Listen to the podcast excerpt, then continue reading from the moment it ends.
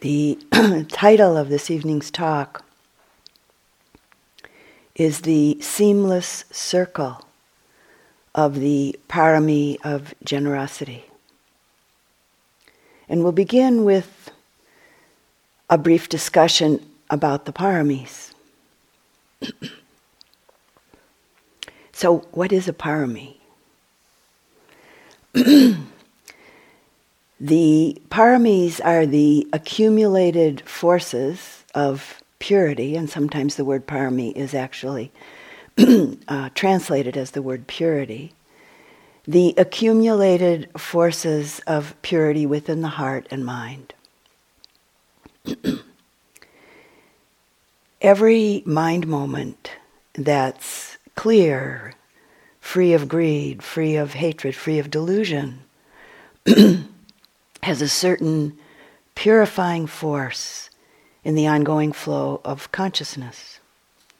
And each of us in our long evolutionary process has accumulated many of these forces of purity within our heart and mind. One of the root roots of the Pali word parami conveys a sense of supreme quality. The word paramita, which is the same word in Sanskrit, paramita means going towards something. so, going toward supreme quality, going toward perfection. In the Theravada tradition, there are 10 paramis to be developed. And I'll just uh, list them, name them in Pali and in English. The first being dana, generosity. Second, nekkhamma, renunciation. The third, panya, wisdom. The fourth, virya, energy or effort.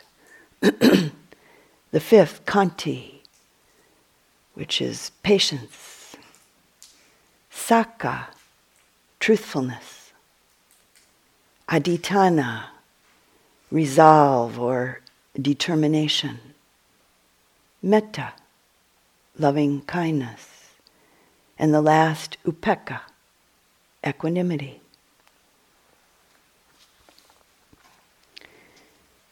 As each of these qualities grow and strengthen and mature within us, the accumulation of the qualities of non greed, which are generosity, renunciation, and patience, the accumulation of the qualities of non hatred, which are loving kindness, truthfulness, and virtue and the accumulation of the qualities of non delusion, which are wisdom, effort, energy, resolve, and equanimity.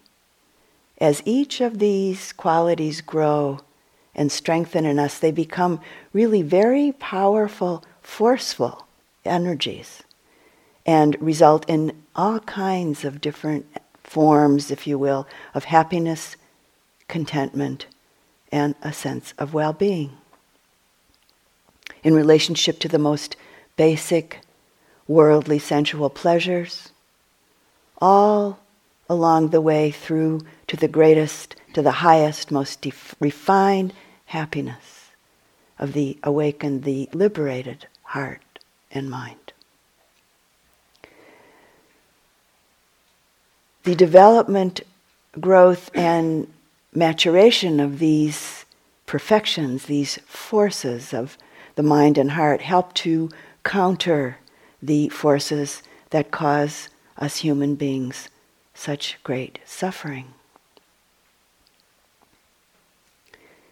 Everything occurs, everything happens because of particular causes and conditions. Nothing occurs randomly or accidentally the practices that lead towards developing these qualities in our lives in our heart, in our mind, aren't to be undervalued or thought of as not really so important, not the real practice. This aspect of training the mind, of training the heart, is an essential, powerful, and necessary aspect of our practice of moving towards liberation. As these qualities grow and deepen and get more and more refined, they're incredibly powerful causes of all spiritual accomplishment. It's said that the ultimate perfection of the paramis is the perfection of all of the qualities of the mind, the heart of a Buddha. The nature of the paramis can be understood as being of two basic aspects. The first being the paramis related to the purity of conduct, the purity of action, our way of being in the world. Conduct in its everyday worldly aspects of being in the world. And these paramis are generosity, virtue, renunciation, effort, energy in meditation practice, truthfulness, and resolve to practice. The second basic aspect of the paramis is related to the purity of wisdom, of the purity of insight, understanding, both in relationship to everyday worldly life and the wisdom, the understanding, the insight of the deepest liberating kind. And the second, the second aspect of the perfections includes the paramis of panya, wisdom, patience, metta, loving kindness, and upekkha, equanimity. And of course, all of the paramis are interrelated. And so bring each other to light over and over and over again.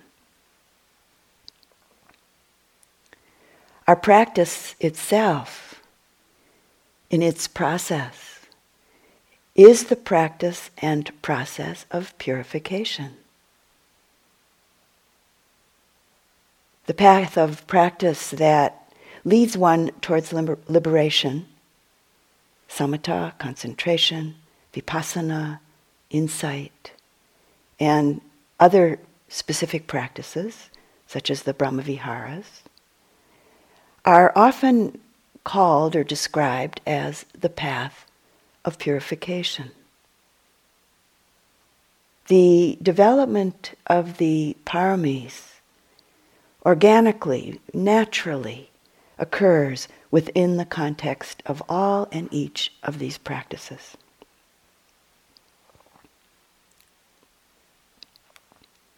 In light of those of you who will be soon moving from an intensive retreat setting out into the larger world, and considering our everyday life right here in retreat in intensive in this intensive retreat setting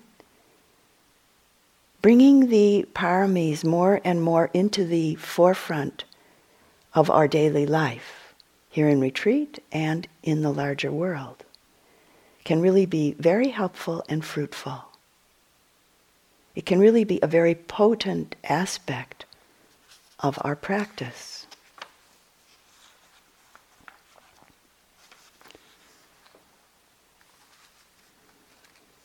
The paramis are, of course, to be practiced and developed for one's own liberation, but also for the benefit of one's family, one's friends, one's community, and for the benefit of the world.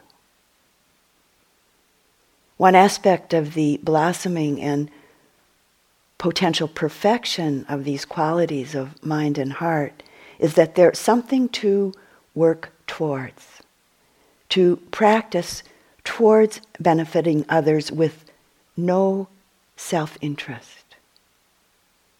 The mind, the heart, liberated from all self centered concern. So, no greed, no hatred, no delusion. Which, of course, without a doubt, is a great benefit for everyone, and ourselves very much included in that. Traditionally, the practice, the development, and gaining of the paramis is called the work or the affair of a noble person.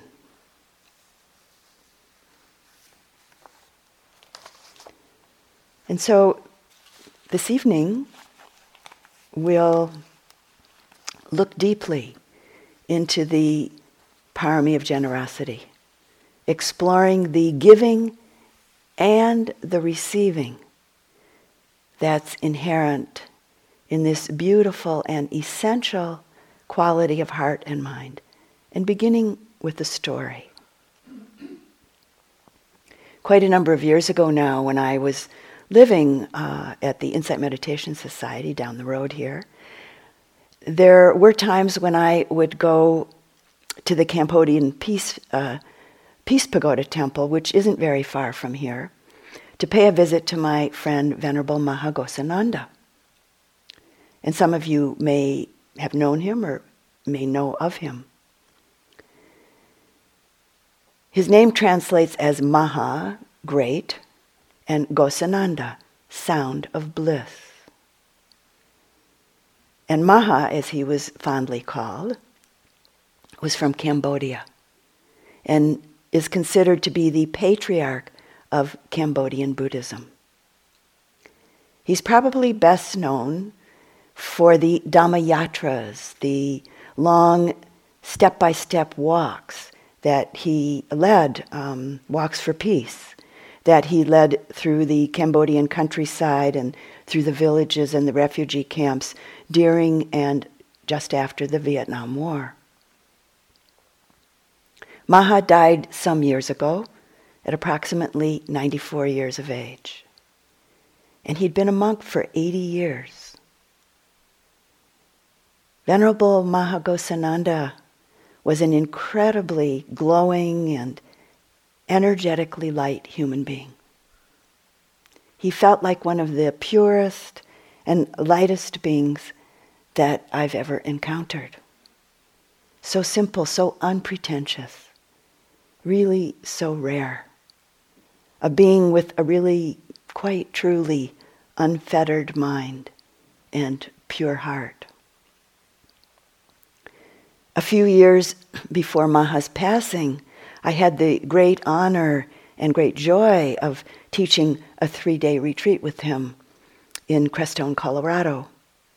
And during that time, a very sweet and deep connection came to pass between us we didn't really know each other very well, and we hadn't seen each other for about a year. So I didn't know if he'd remember me. Being such an old man at that point, there were things that he didn't remember. So I recalled to him before the retreat, before we started teaching, I recalled to him uh, the last time we had met and asked him if he remembered me. And he said, Oh, yes. I remember your nose. I, I burst out laughing actually when he said that and, sa- and said, Well, must be quite a nose. and he said to me very directly and very sweetly, It's a good nose.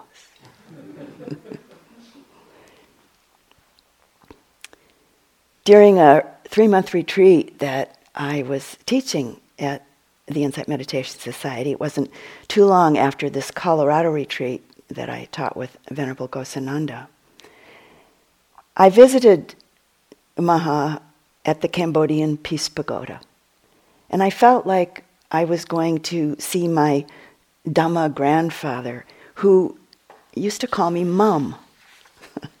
and at one point, um, I asked him why he called me Mum when in fact I was so much older than he was. And he responded by saying, We've all been each other's mother at some point, and so your mom.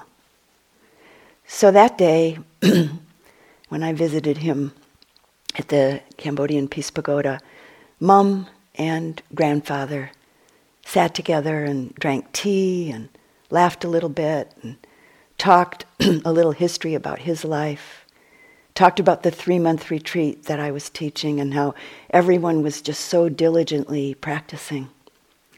And mostly we talked about the Buddha Dhamma, which was Venerable's favorite topic. Being with, being with Venerable Maha Ghosananda was always a most precious gift that opened and lightened the heart, the mind. A gift he so selflessly offered simply through his being, or maybe more accurately, a gift that he offered in just simply being. I found it quite amazing and surprising when I was with him and afterwards. My heart felt like it filled up my whole body my whole being, and then would expand on outward. An experience that, in fact, would always continue on for some time beyond our time together.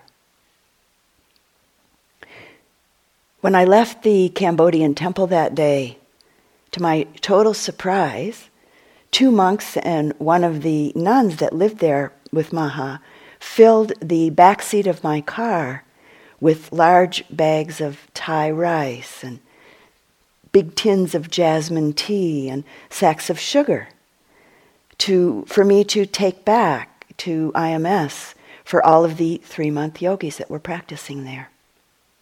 They wanted to offer gifts of support because they were so happy that people were practicing the Dhamma.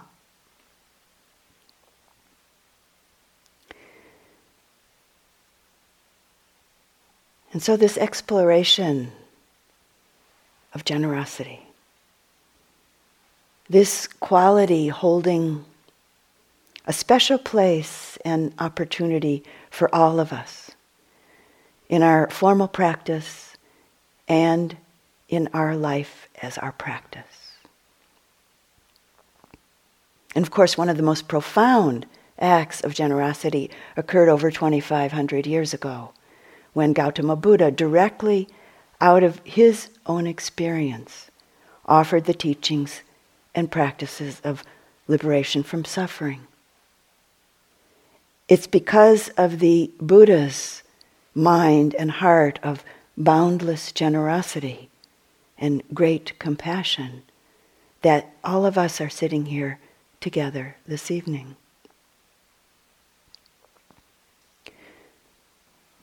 And so, moving from a very recent story regarding Venerable Maha Ghosananda, or a relatively recent story, to an old story, an ancient Buddhist legend, a tale that displays a number of paramis, particularly generosity, along with virtue and renunciation and wisdom, effort, energy, and resolve.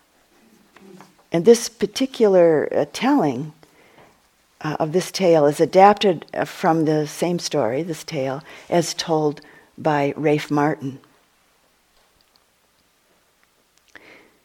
It's said that many Mahakalpas and world cycles ago, before our Buddha, Gautama Buddha, came to be, another Buddha, Dipankara Buddha, was to pay a visit to the small village of Amravati in India and offer an evening of public talks revealing his Dhamma.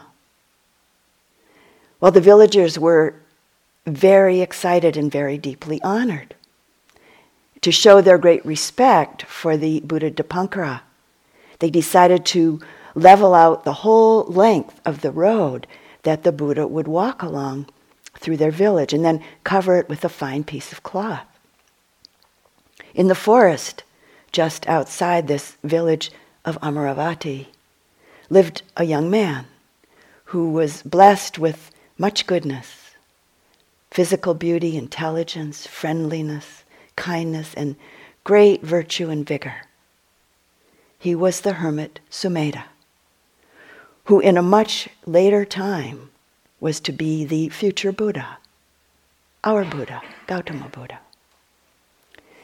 Sumedha's parents, wealthy Brahmins, had died just a, a, few years before, leaving him with seven generations of accumulated property and great wealth. It said that young Sumedha thought, My family has amassed much wealth. Yet neither my parents nor any of my ancestors were able to take it with them upon leaving this world. What's the point of amassing more? One day I too will die. As there's a road that leads beyond suffering in this world, should I just remain idle? No, I'll leave this sheltered life, become an ascetic, and find the way.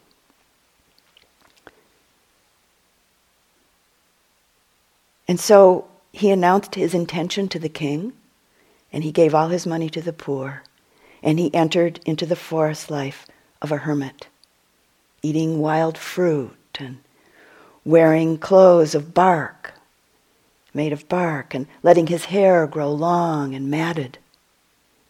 And he practiced very energetically, whether walking, standing, sitting, or lying down. Within a short time, he gained a profound insight into the true nature of things and bore a very bright wisdom which was never to be dimmed. He sat for many days, blissfully absorbed in his newly found sense of freedom and understanding. On the day that Dipankara Buddha was to visit the village, Sumedha was roused out of his deep meditation by all of the excitement and all of the activity in the town. It said that seating cross legged, he rose up into the air and flew through the forest until he came to the road. What's all the excitement? Why are you working in the midday heat?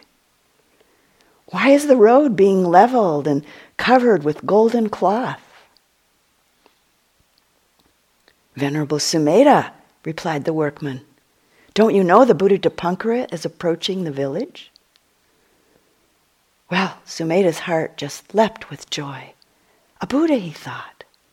Rare is it even to hear the word Buddha. Rare is it beyond all comprehending to meet such a realized one.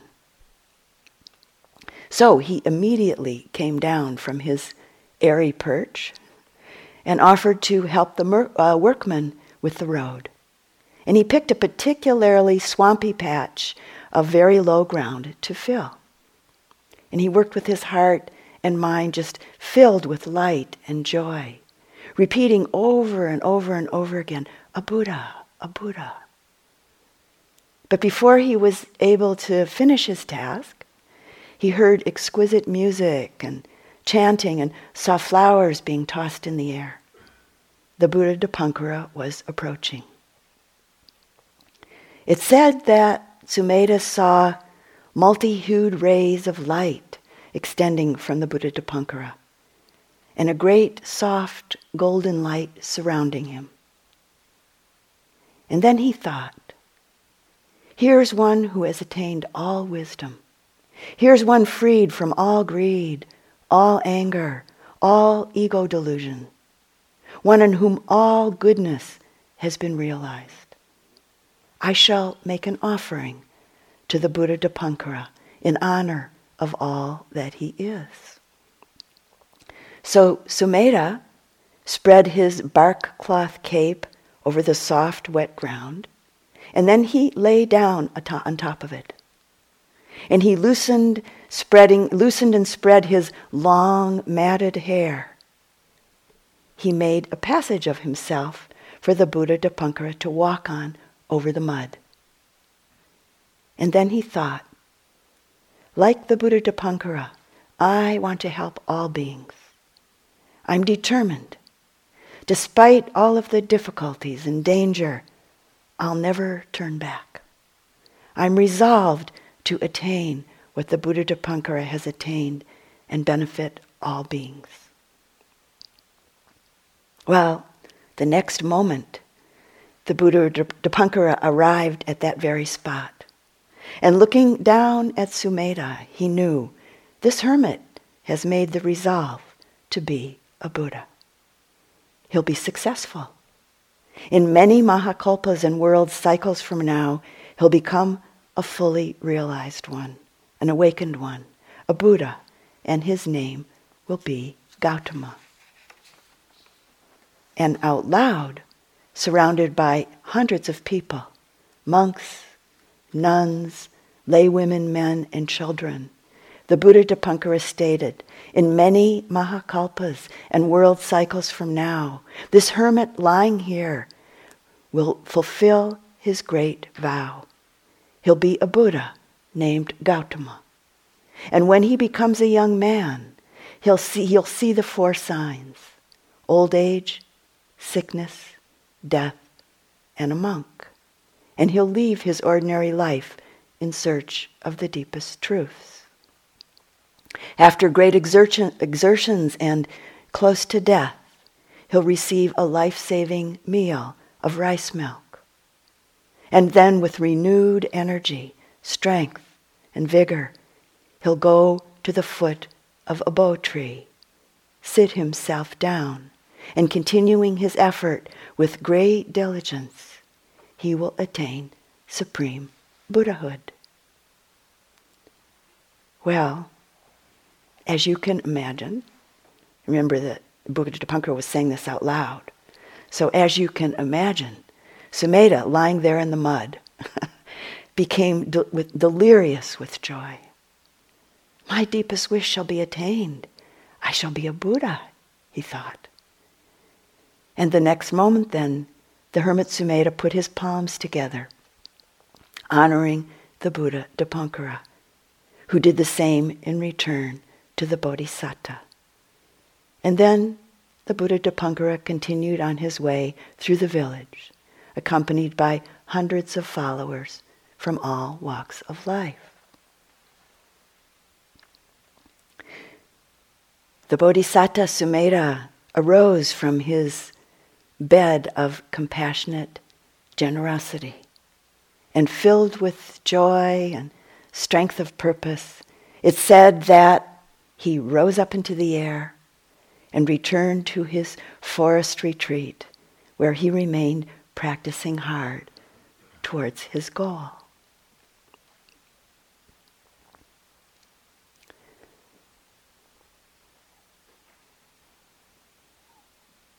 We usually think of generosity as the practice of offering, but in its fullness, it's really both offering and receiving. A process which clearly helps to purify and transform the contraction of separateness engendered by self centeredness.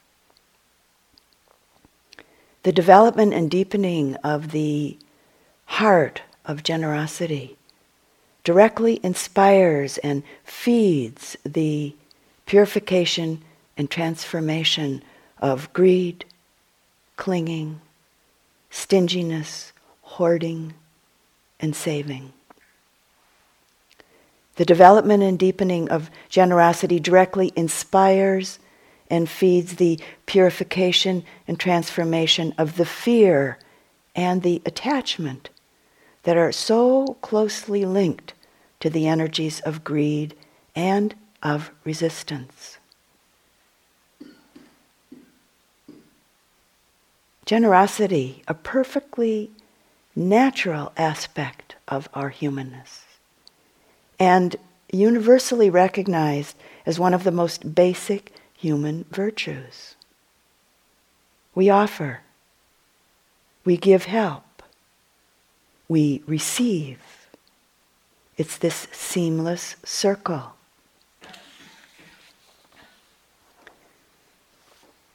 Just as the Bodhisattva Sumedha so diligently and deeply practiced, cultivated, and manifested compassionate generosity.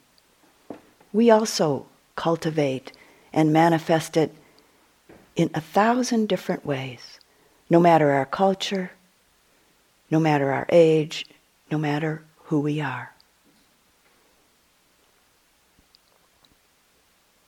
I'm weeding and planting my garden early one summer morning many years ago.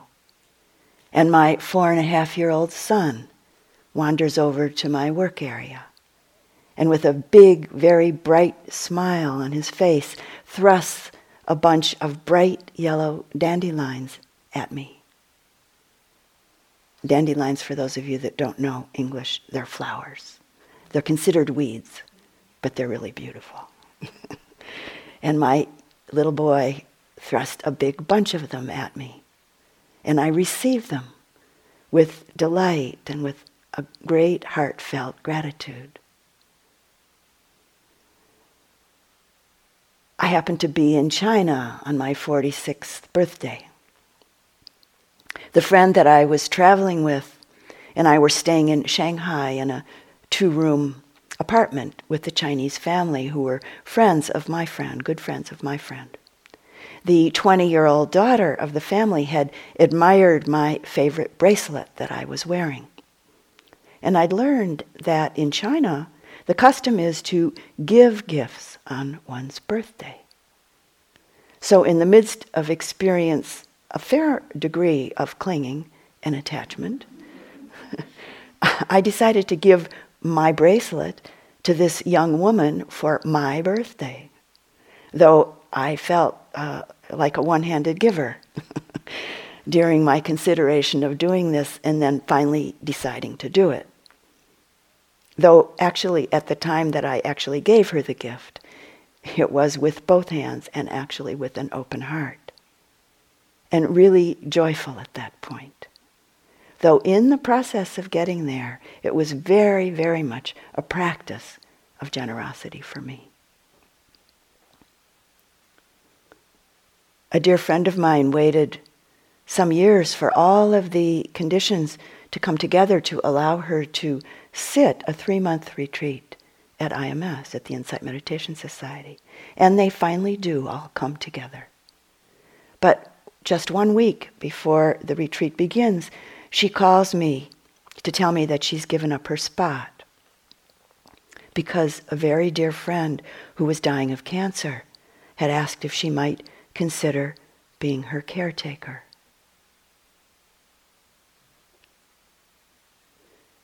A young cab driver in Thailand and I have an inspiring conversation about Buddhism. And just as I'm getting out of his taxi, he takes the small bronze statue of his beloved Buddhist teacher off the dashboard of his car and gives it to me. And I hesitate momentarily. I'm not sure how to, or even if I can receive this gift. And then my heart really just simply opens, and it's easy to accept this purity of generosity from this young man.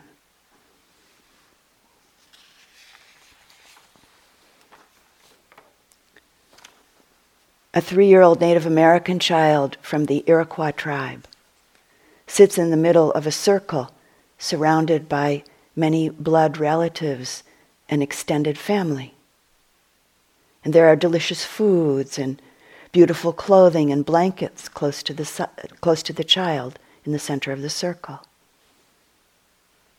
After eating and drinking her fill and exploring the clothing and the blankets, a voice from outside the circle calls, I'm hungry. Another, I'm thirsty. Another, I'm cold. And the child is led out of the circle to share food and drink with the hungry and thirsty, and blankets with the cold one. A ceremony, a training, a training of the heart towards compassionate generosity.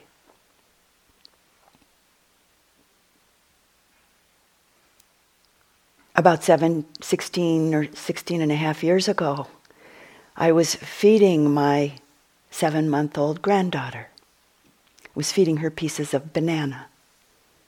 And at one point, she picked pieces of banana that were sitting on the tray of the high chair, picked them up, and started stuffing them in my mouth with a lot of delight on her face. Generosity.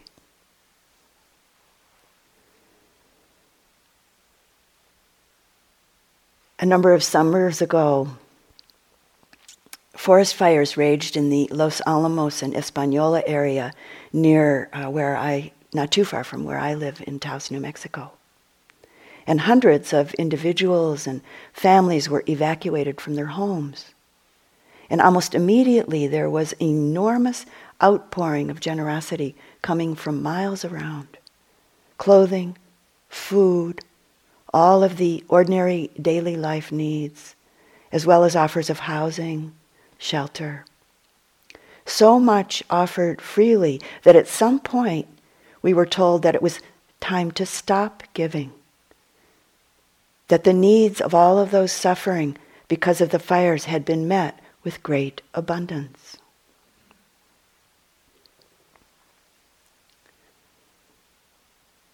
At some point along the way of your life, maybe not too long ago, you decided you wanted to sit here at the forest refuge. Well, all of the conditions came together. And so you both give the gift of this precious time to yourself and receive the fruits of your practice and the teachings day by day by day as your retreat unfolds.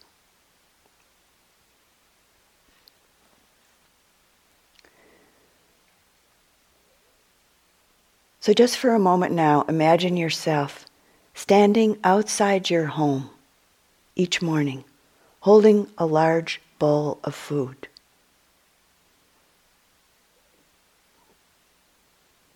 A line of saffron robed monks is moving slowly, moving gracefully down the road, each of them holding a round begging bowl. As they pass in front of you, you scoop out a portion of the food from your bowl and put it into each of the monk's bowls. Imagine yourself as a child, standing with your mother or father or older sister or brother, and seeing this ritual, this offering, each morning.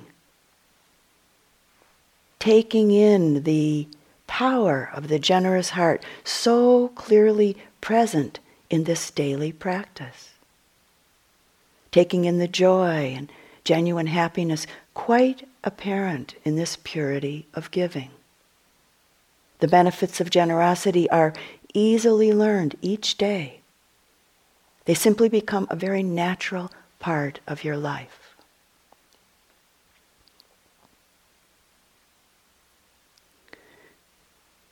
And from the Buddha. If beings knew as I know the results of sharing gifts, they would not enjoy their gifts without sharing them with others. Nor would the taint of stinginess obsess the heart and stay there. Even if it was their last and final bit of food, they would not enjoy its use without sharing it if there was anyone to receive it.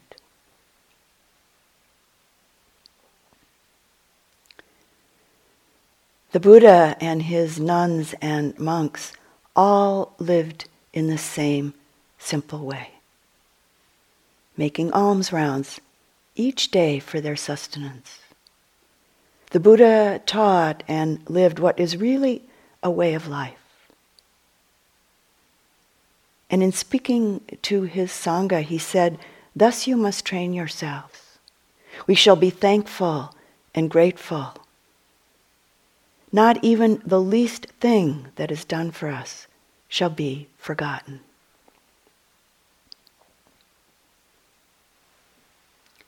Giving and receiving. Generosity, a practice of the heart. Most of us here in this Western world don't have this kind of daily experience, this reminder. The monastic training of the begging bowl isn't so easily available in this country, which, at least in part, is the training, the cultivation of renunciation, gratitude, and the understanding of interdependence that's directly related to the process of simply receiving what's offered in support of a way of life. Now, of course, in a retreat setting like this, we are doing just that with each meal.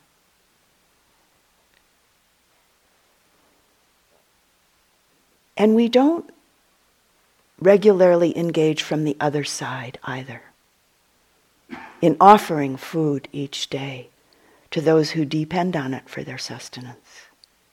And through that process, reap the wholesome benefits of cultivating a light, joyous, and generous heart.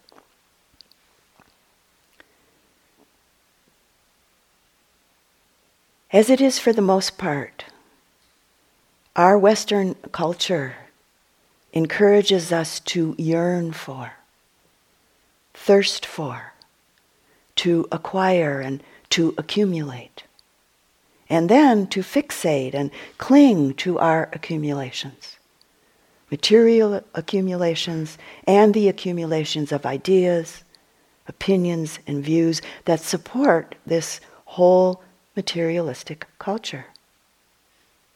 And then, in turn, we're conditioned by this process to identify ourselves outwardly and inwardly through all of our accumulations. And to think and to feel and to project that this is who we are.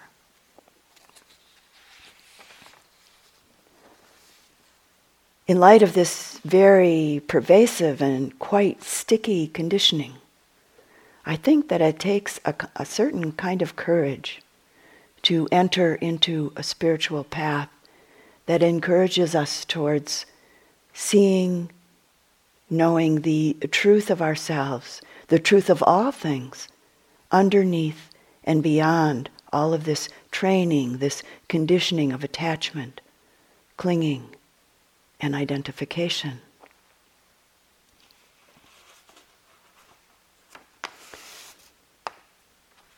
And a poem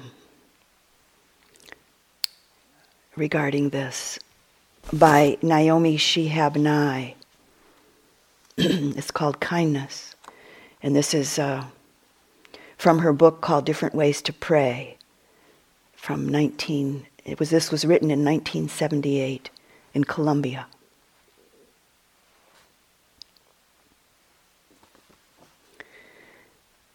Before you know what kindness really is, you must lose everything. Feel the past and the future dissolve in a moment like salt in a weakened broth. What you held in your hand, what you counted and carefully saved, all this must go so you know how desolate the landscape can be between the regions of kindness. How you ride and ride thinking the bus will never stop. The passengers eating maize and chicken will stare out the window forever. Before you learn the tender gravity of kindness, you must travel where the Indian in a white poncho lies dead by the side of the road. You must see how this could be you, how he too was someone who journeyed through the night with plans and the simple breath that kept him alive. Before you know kindness as the deepest thing inside, you must know sorrow as the other deepest thing. You must wake up with sorrow. You must speak to it till your voice catches the thread of all sorrows and you see the size of the cloth. Then it is only kindness that makes sense anymore. Only kindness that ties your shoes and sends you out into the day to mail letters and purchase bread. Only kindness that raises its head out of the crowd of the world to say, It is I you have been looking for, and then goes with you everywhere, like a shadow or a friend.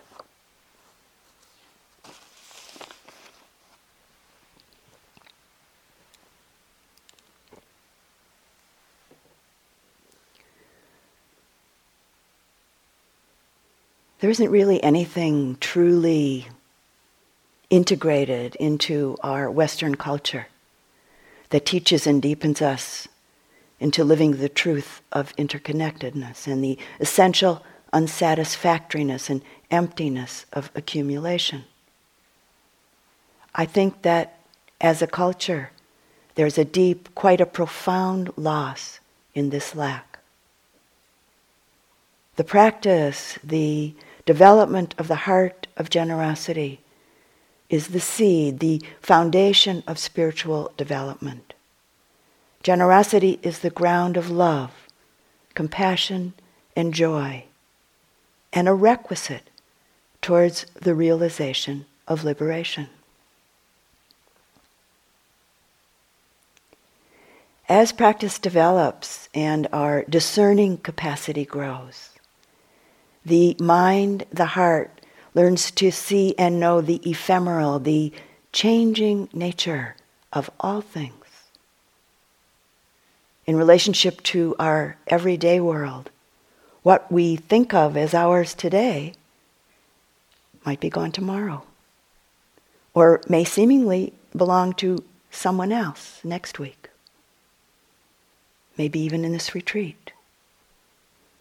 My spot in the meditation hall, my seat in the dining room, my walking path.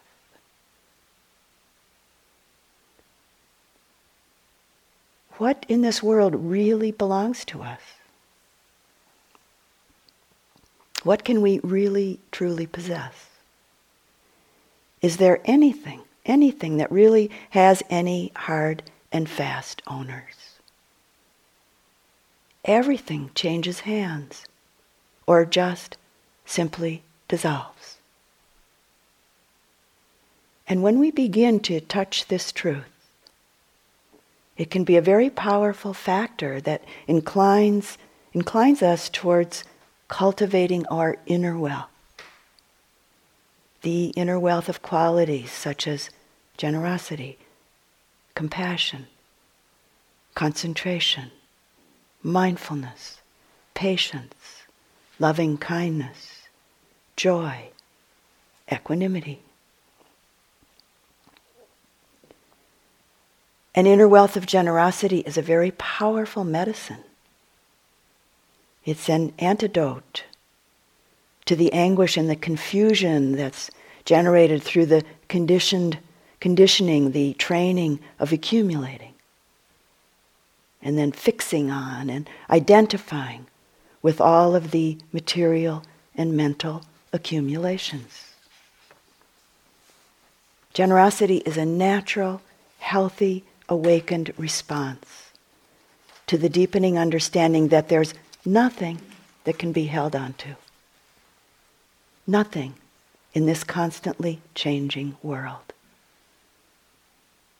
Our inner wealth of generosity is a wealth that actually can never be depleted. It's a gift that can forever be given. And it's a seamless circle. It feeds itself. It grows itself. And so, from this perspective, as the Buddha tells us, the greatest gift is in the act of giving itself.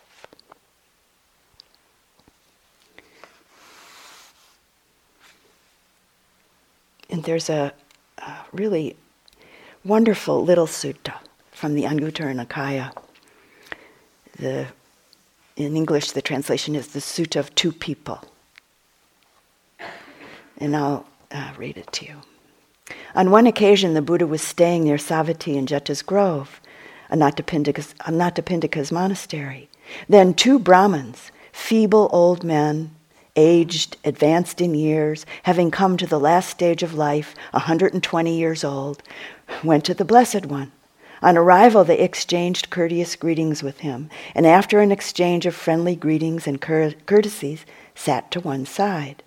As they were sitting there, they said to him, Master Gotama, we are Brahmins, feeble old men, aged, advanced in years, having come to the last stage of life, a 120 years old. And we have done no admirable deeds, no skillful deeds, no deeds that allay our fears. Teach us, Master Gotama. Instruct us, Master Gotama, for our long term benefit and happiness. And the Buddha says, Indeed, Brahmins, you are feeble old men, aged, advanced in years, having come to the last stage of life, 120 years old. You have done no admirable deeds, no skillful deeds, no deeds that allay your fears. And then he recites this poem.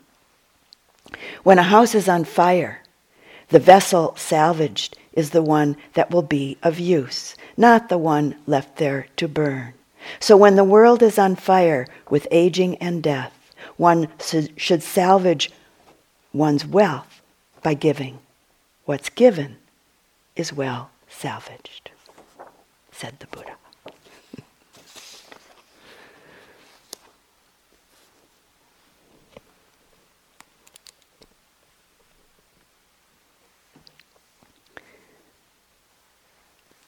Traditionally, in the Buddhist teachings, three kinds of giving are spoken of.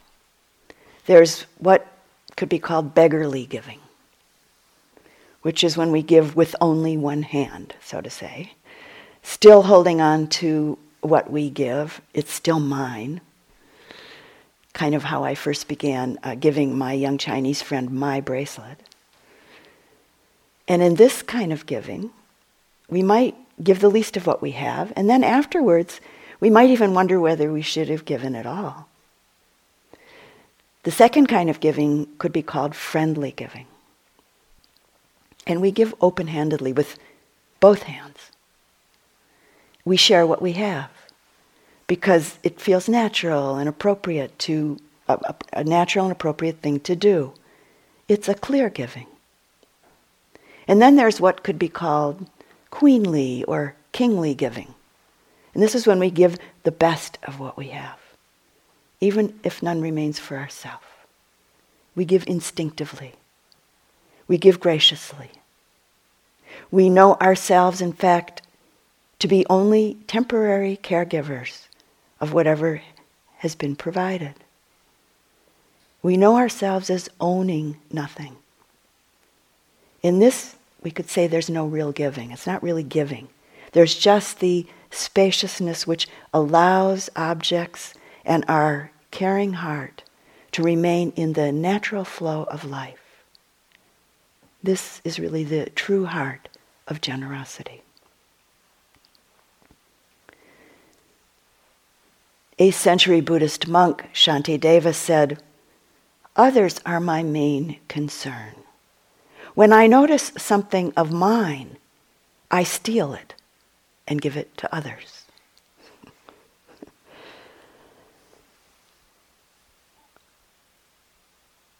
There's nothing to be held onto in this knowing of the perfectly natural, empty flow of life. In understanding the way of things, the heart of generosity quite naturally blossoms.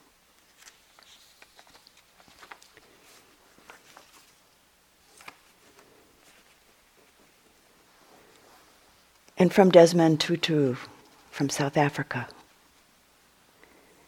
Africans believe in something that is difficult to render in English. We call it Ubuntu Botho. It means the essence of being human. You know when it's there and when it's absent. It speaks about humanness, gentleness, generosity, hospitality, putting yourself out on behalf of others, being vulnerable. It embraces compassion and toughness. It recognizes that my humanity is bound up in yours, for we can only be human together.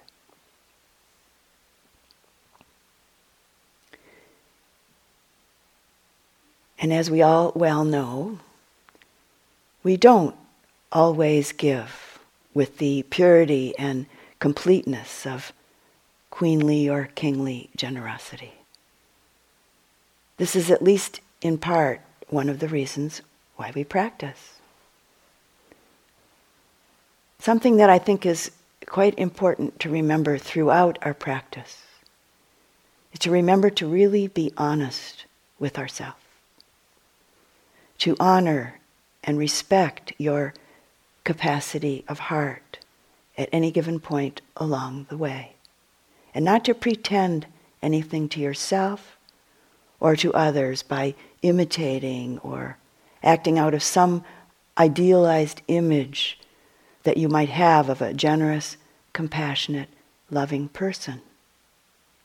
It's important to recognize, honor, and respect your limits along the way, and to come from a really genuine place of heart. Sometimes we might think that we're acting out of generosity, acting out of unconditional kindness and compassion, when in fact we're acting maybe out of a fear of loss or a fear of disapproval or a fear of some degree or of maybe a harsh verbal or physical reaction. Or sometimes we might give from the place of really trying to avoid dealing directly with a particular person or a particular situation. Giving in this way actually perpetuates fear, it perpetuates delusion. It strengthens the heart, the closed heart of self centeredness and the closed heart of disconnection, which in turn then continues our suffering our own suffering, and maybe also the suffering of another. And we might be creating what in modern language is called codependency, rather than cultivating the truth of a health, healthy and vital connection to others and the unfolding of the wisdom of interconnectedness and not self that the quality of generosity very naturally springs from. It may be that you don't yet have the feeling of a simple okayness, just a simple okayness about being here, meaning an okayness about being alive in this life, just simply because here you are, alive in this life. And without this, we can experience some degree of a pervasive, undifferentiated feeling of disconnection, a feeling of separateness, a sense of an inner lack. If we don't yet feel the strength within us of wholeness and this simple okayness, this really needs to be respected. Otherwise, giving sharing and caring might be done with a subtle and often unconscious sense of getting something in return. When our heart hasn't yet healed from the learned, from the conditioned feeling of lack, there may be some misunderstanding in relationship to the truth of generosity. We might give ourself away or lose ourself, so to say, in an unhealthy way, in what seems like generous support, but which may actually be unskillful giving, unskillful support of others. When this happens, we actually feel less whole. We feel more depleted. We feel weaker, which is sometimes accompanied by a lack of awareness an ignorance of the real needs of others, along with a lack of awareness and ignorance of our own needs. It's important to understand, respect, and really honor in ourself and in others that the wisdom of a deep and true generosity develops and matures gradually.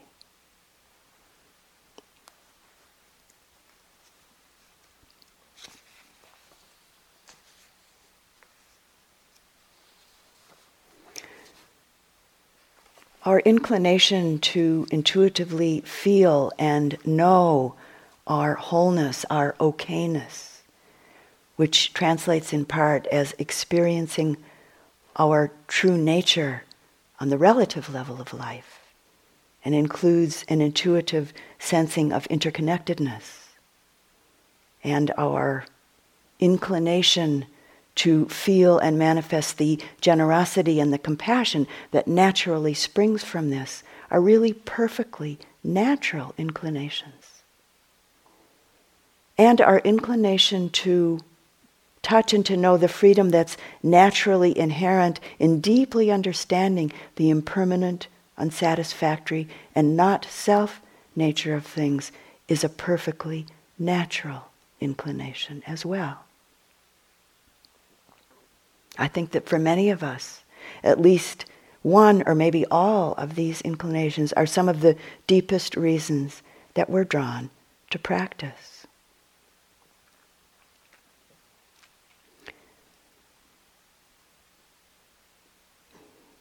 And looking at pra- the practice of generosity from another perspective for a moment, there's a practice that uh, a Tibetan teacher told me about very basic practice for people who are extremely stingy, miserly people. People who sometimes identify themselves as being fiercely independent. This sort of person often has trouble giving even to themselves and might not be able to ask for help or to receive to receive it graciously when and if it's offered. Receiving help, gifts, praise, even love can be difficult for people like this. They might not have the open heartedness to give or to receive with gratitude, joy, appreciation, kindness, even if they're physically sick or distressed emotionally. So, the practice for this, a problem, is to take something very ordinary, something that one might not think of as particularly valuable, uh, something like a potato or maybe a turnip. And you hold it in one hand, and then you pass it to the other hand. And then you pass it back again, and back again, hand to hand to hand to hand until it gets easy and you don't feel silly and ridiculous. You're just doing this practice. it really is a practice that's done. and then there are the higher practices. If one's motivated and inclined to continue the practice of generosity uh, and relinquishment, we could say, one moves on to seemingly more valuable objects, either metaphorically or literally. And the giving symbolically develops into letting go of, into relinquishing, offering everything. All of the accumulations. The outer material accumulations, the inner accumulations of habits and preferences and ideas and beliefs, etc and one is even encouraged to relinquish the secret holdings. And the practice is done in its final stage, ideally with a mound of precious jewels that are symbolically offered over and over and over again to the Buddha, to the Dhamma, to the Sangha, and to all beings everywhere. Maybe some of you have done this practice. At one point, I did do this practice. But instead of precious jewels, the rice was the offering. And actually, that felt quite appropriate to be offering rice.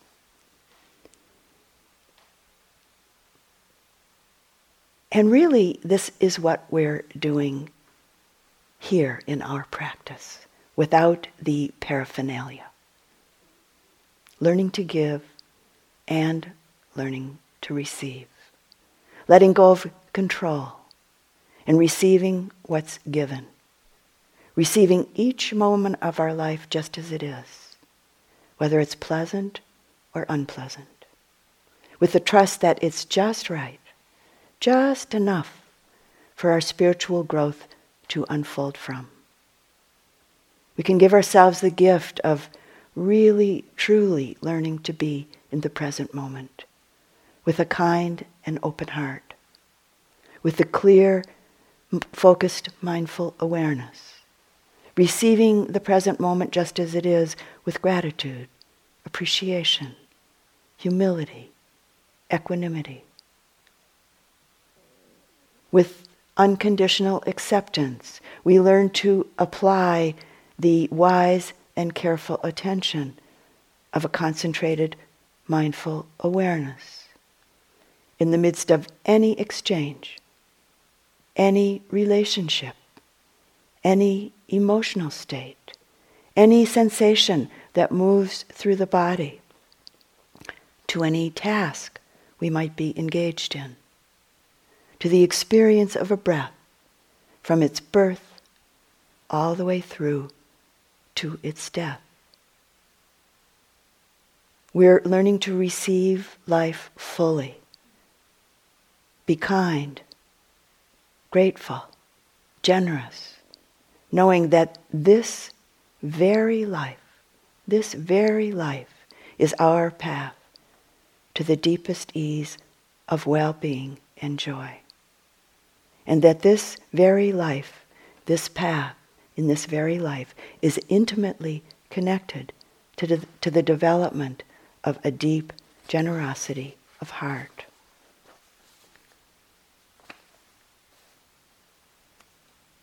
Someone once asked Gandhi, a bodhisattva of our time, why do you give so much? Why do you serve all of these people? And maybe surprisingly, Gandhi answered, I don't give to anyone. I do it all for myself. In truth, the aim and the fruit of generosity is twofold. We give to help and to free others, and we give to help and to free ourselves. This is the fullness, the seamless circle of generosity. And through our practice, the energy of it grows and flows within us and from us. And we begin to know it and live it quite naturally as who we are. And closing the talk this evening with one last story. About 33 years ago, along with my interest in Buddhism, I had a Native American teacher named Wallace Black Elk. And once or twice a year, he would uh, come to the area in Michigan where I lived to teach us. And one year I invited him to come and to stay in my house when he was coming to teach that year. A small, very old five room log house out in the Michigan woods. And at that point, just one of my sons uh, and I were living in that house together. Well, the summer afternoon of Wallace's arrival came. An old, very well used small car pulled up in the driveway, and Wallace was the first one to get out. And he's quite a big man, about six foot three inches tall, and very big boned, and looked even bigger uh, in his boots and his tall cowboy hat. And then it was like one of those cars in the circus that pull up in the center ring and the doors open, and people just keep pouring out of it.